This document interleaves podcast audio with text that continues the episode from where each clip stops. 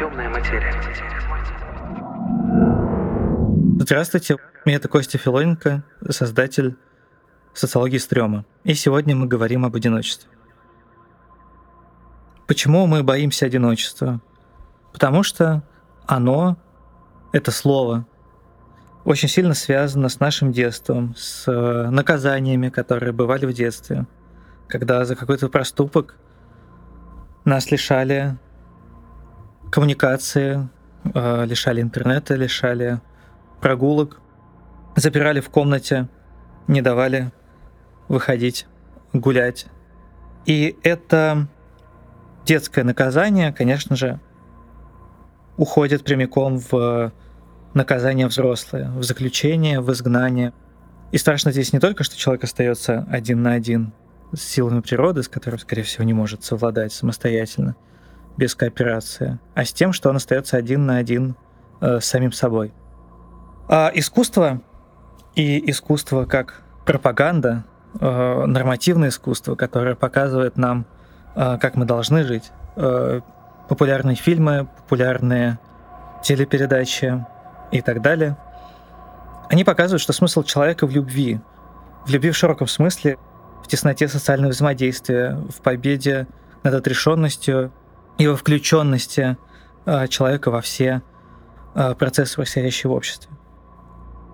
Именно, именно любовь, любовь как э, сосуществование, взаимодействие с другими, растворение в социальном организме предполагает защиту от инаковости от того, чтобы прослыть еретиком, инакомыслящим, и от того, чтобы познать э, всю силу карательной машины общества, которая развивалась абсолютно непрерывно.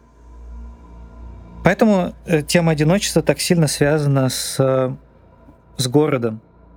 Потому что, во-первых, город предполагает, конечно же, огромное техническое развитие в так называемых традиционных обществах, э, которые существуют за счет э, натурального хозяйства, человек в одиночку просто не способен э, никак добыть себе пропитание, и, соответственно, он встроен в такую очень мощную машину по созданию, поиску, разработке ресурсов, и каждому человеку находится там свое место. В городе же вполне возможно э, жить э, одним только потреблением. В социологии города мы, да, социологи, выделяем э, такое явление, как одиночество в толпе. В городе мы все время сталкиваемся с огромными массами людей, которые перемещаются туда-сюда, с которыми мы видимся в, в зданиях, на улицах, которые мы видим из окна, но при этом никак с ними не взаимодействуем. И таким образом кажется, что все эти люди так или иначе проходят э, через нашу жизнь, не оставляя в ней никакого следа. И каждый человек оказывается один в этом коконе, э, куда другие люди никак э, не попадают. Только э, невроз одиночества, когда э, городской житель ему кажется, что он взаимодействовал и видел огромное количество людей за день. Однако ни с кем толком не повзаимодействовав, он уже принасыщен этими другими людьми. И одиночество является вполне себе адекватной реакцией на подобный невроз. С одной стороны, личная свобода очень широка, и люди имеют практически любые инструменты для самовыражения, но при этом степень перенапряжения, которую они испытывают, практически лишает их этого ресурса для этого самовыражения, и обитатели мегаполиса постепенно превращаются в безликую массу замкнутых, равнодушных, циничных, расчетливых существ. Для того, чтобы показать, э, насколько одиночество вписано в наш социальный мир и как сильно оно пугает нас, я расскажу несколько историй о людях, которые внезапно э, появились, э, как будто бы из ниоткуда. На пляже Саммертон в Делаиде в Австралии было найдено тело неизвестного мужчины. И никто не мог понять, как он там очутился, кто он такой, и даже что его убило. Считается, что это какой-то э, неизвестный сильнодействующий препарат, который сложно обнаружить. У него в кармане брюк был обнаружен листок э, из книги Амара Хаямы, на котором был написан Тамам Шут. Собственно, поэтому это дело так и называется. Тамам Шут означает решено или кончено. И вроде бы все указывается на самоубийство, вроде бы на отравление, и ничего не понятно. Никто не знает. Есть версия, что это какой-то шпионский скандал, какие-то разведческие дела. Однако, опять же, несколько раз пытались это дело открыть заново, но никто ничего не понимает. Почему этот человек оказался там, кто он такой, и что за загадочные листы э, с загадочными шифрами э, были найдены. Похожим является дело Питера Бергмана. Это человек, э, который прибыл э, в один из маленьких городков Ирландии, назывался Питером Бергманом при этом. Никаких документов у него при себе не было. И он несколько дней носил непонятные пакеты, разносил их по всему городу, но он пользовался так называемыми слепыми зонами э, камер видеонаблюдения, и никто не знает, какие на самом деле он делал дела. А через некоторое время он был обнаружен мертвым э, на одном из пляжей этого города. Э, вскрытие показало, что у него было несколько э, опухолей, то есть рак в терминальной стадии. И, в общем, все это показывало на самоубийство, которое долго готовилось. Однако же никто не заявлял о пропаже такого человека с такой внешностью. В общем, даже освещение этого дела по большому э, телевидению и по всей Европе не дало никаких результатов. Никто так до сих пор не знает, что это был за человек и, собственно, э, какими были его последние дни.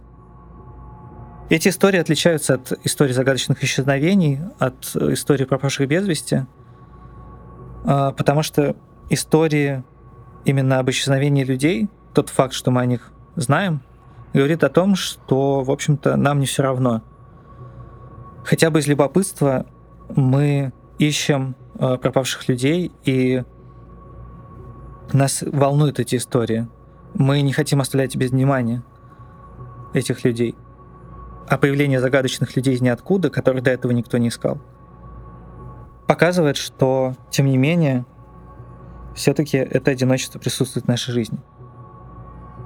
Об этом очень хорошо написал американский э, писатель Натаниэль Готтерн в своем рассказе, который называется «Уэйкфилд». Этот рассказ блистательно э, пересказал и проанализировал Борхес, и давайте я дам слово ему. Уэйкфилд. Готтерн якобы прочел в каком-то дневнике о некоем англичанине, который без видимых причин оставил свою жену, затем поселился неподалеку от своего дома и там втайне ото всех прожил 20 лет. Течение этого долгого срока он каждый день проходил мимо своего дома или смотрел на него из-за угла и много раз видел издали свою жену. Когда же его сочли погибшим, когда жена его смирилась с участью вдовы, человек этот однажды открыл дверь своего дома и вошел. Просто так, как если бы он отсутствовал несколько часов. И до дня своей смерти он был образцовым супругом. Готтерн прочитал об этом любопытном случае и попытался его понять, вообразить его себе. Он стал размышлять над этой темой. Новелла «Уэйкфилд» и есть предположительная история добровольного изгнанника. Толкование у этой загадки может быть без счета. Поглядим, какое нашел Готтерн. Он представляет себе Уэйкфилда человеком нравоспокойного, робкого, однако тщеславным, эгоистичным, склонным к ребяческим секретам, к тому, чтобы делать тайну из пустяков – человеком холодным, с весьма убогим воображением и умом, однако способным на долгие, досужие, недоводимые до конца и ясные раздумья. В супружестве он верен жене из лени. На исходе одного октябрьского дня Уэкфилд расстается с женой. Он говорит ей, а действие происходит в начале 19 века, что едет куда-то в дилижансе и вернется самое позднее, через несколько дней. Жена, зная его страсти к невинным загадкам, не спрашивает о причинах поездки – Уэйкфилд, и это кажется мне прекрасной находкой, роковым образом еще сам не знает, что произойдет. Он выходит из дома с более или менее твердым решением встревожить или удивить жену тем, что уедет на целую неделю. Вейкфилд, немного покружив по городу, подъезжает к заранее приготовленному жилью. Удобно усевшись у камина, он улыбается. Теперь он недалеко от дома и достиг цели своей поездки. Ему трудно в это поверить, он поздравляет себя, что уже на месте, но также опасается, что его могут выследить и разоблачить. Уже почти раскаиваясь, он ложится. Широкая пустая кровать принимает его в свои объятия, и он вслух произносит «Следующую ночь я не буду спать один». На другой день он пробуждается раньше обычного и в замешательстве спрашивает себя, что делать дальше. Он знает, что у него есть какая-то цель, но ему трудно ее сформулировать. Конце концов, он понимает, что его цель – проверить, какое впечатление произведет на миссис Уэкфилд неделя вдовства – Любопытство гонит его на улицу. Он бормочет. «Прослежу-ка я издали за своим домом».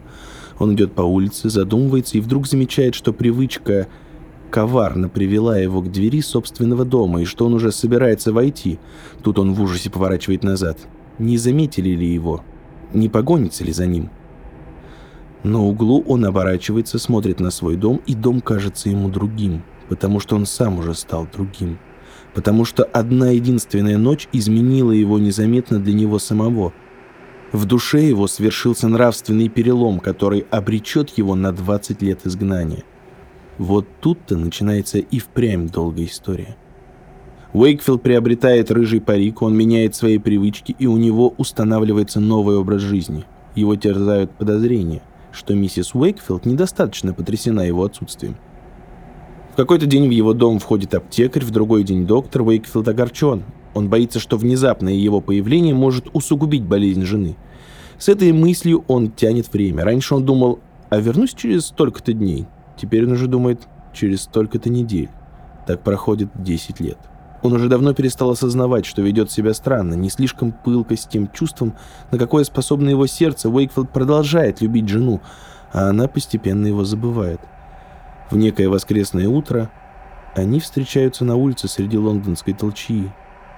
Уэйкфилд исхудал, в лице его прежде заурядном теперь есть что-то необычное. Так повлиял на него совершенный им необычный поступок. Женщина располнела, в руке у нее молитвенник, и вся она воплощение смиренного, покорного вдовства. Она привыкла к печали и, пожалуй, не поменяла бы ее на счастье. Столкнувшись лицом к лицу, они встречаются взглядами – Уэйкфилд спешит к себе, запирает дверь на два поворота ключа и судорожно всхлипывает. Бросается на кровать. Он вдруг осознал отвратительную необычность своей жизни. «Уэйкфилд, Уэйкфилд, ты сумасшедший!» — говорит он себе. Вероятно, это так. Живя в центре Лондона, он порвал связь с миром. Не умерев, отказался от своего места и своих прав в обществе живых людей. Мысленно он продолжает жить со своей женой у себя дома, но не сознает — почти никогда не сознает, что стал другим. Он повторяет «скоро я вернусь», не задумываясь над тем, что повторяет это уже 20 лет. В его мыслях 20 лет одиночества кажутся ему некой интерлюдией, небольшим перерывом. Однажды вечером, похожим на все вечера, на тысячи предыдущих вечеров, Уэйкфилд наблюдает за своим домом – Глядя в окна, он видит, что на втором этаже зажгли огонь в камине, и по потолку с лепниной движется гротескно искаженная тень миссис Уэйкфилд. Начинается дождь, Уэйкфилда прохватывает озноб. Он думает, что смешно тут мокнуть, когда у него есть дом, свой очаг. Медленно поднимается он по лестнице и открывает дверь. Наконец-то Уэйкфилд возвратился.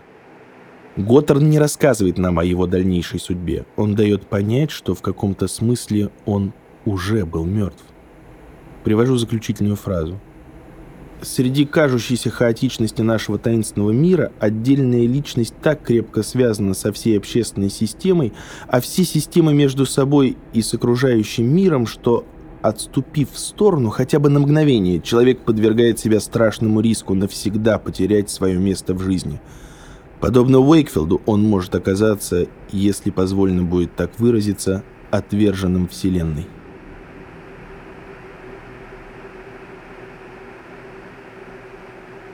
Спасибо. С вами был Костя Филоненко. Надеюсь, мы стали чуть-чуть менее или более одинокими. Всем спокойной ночи.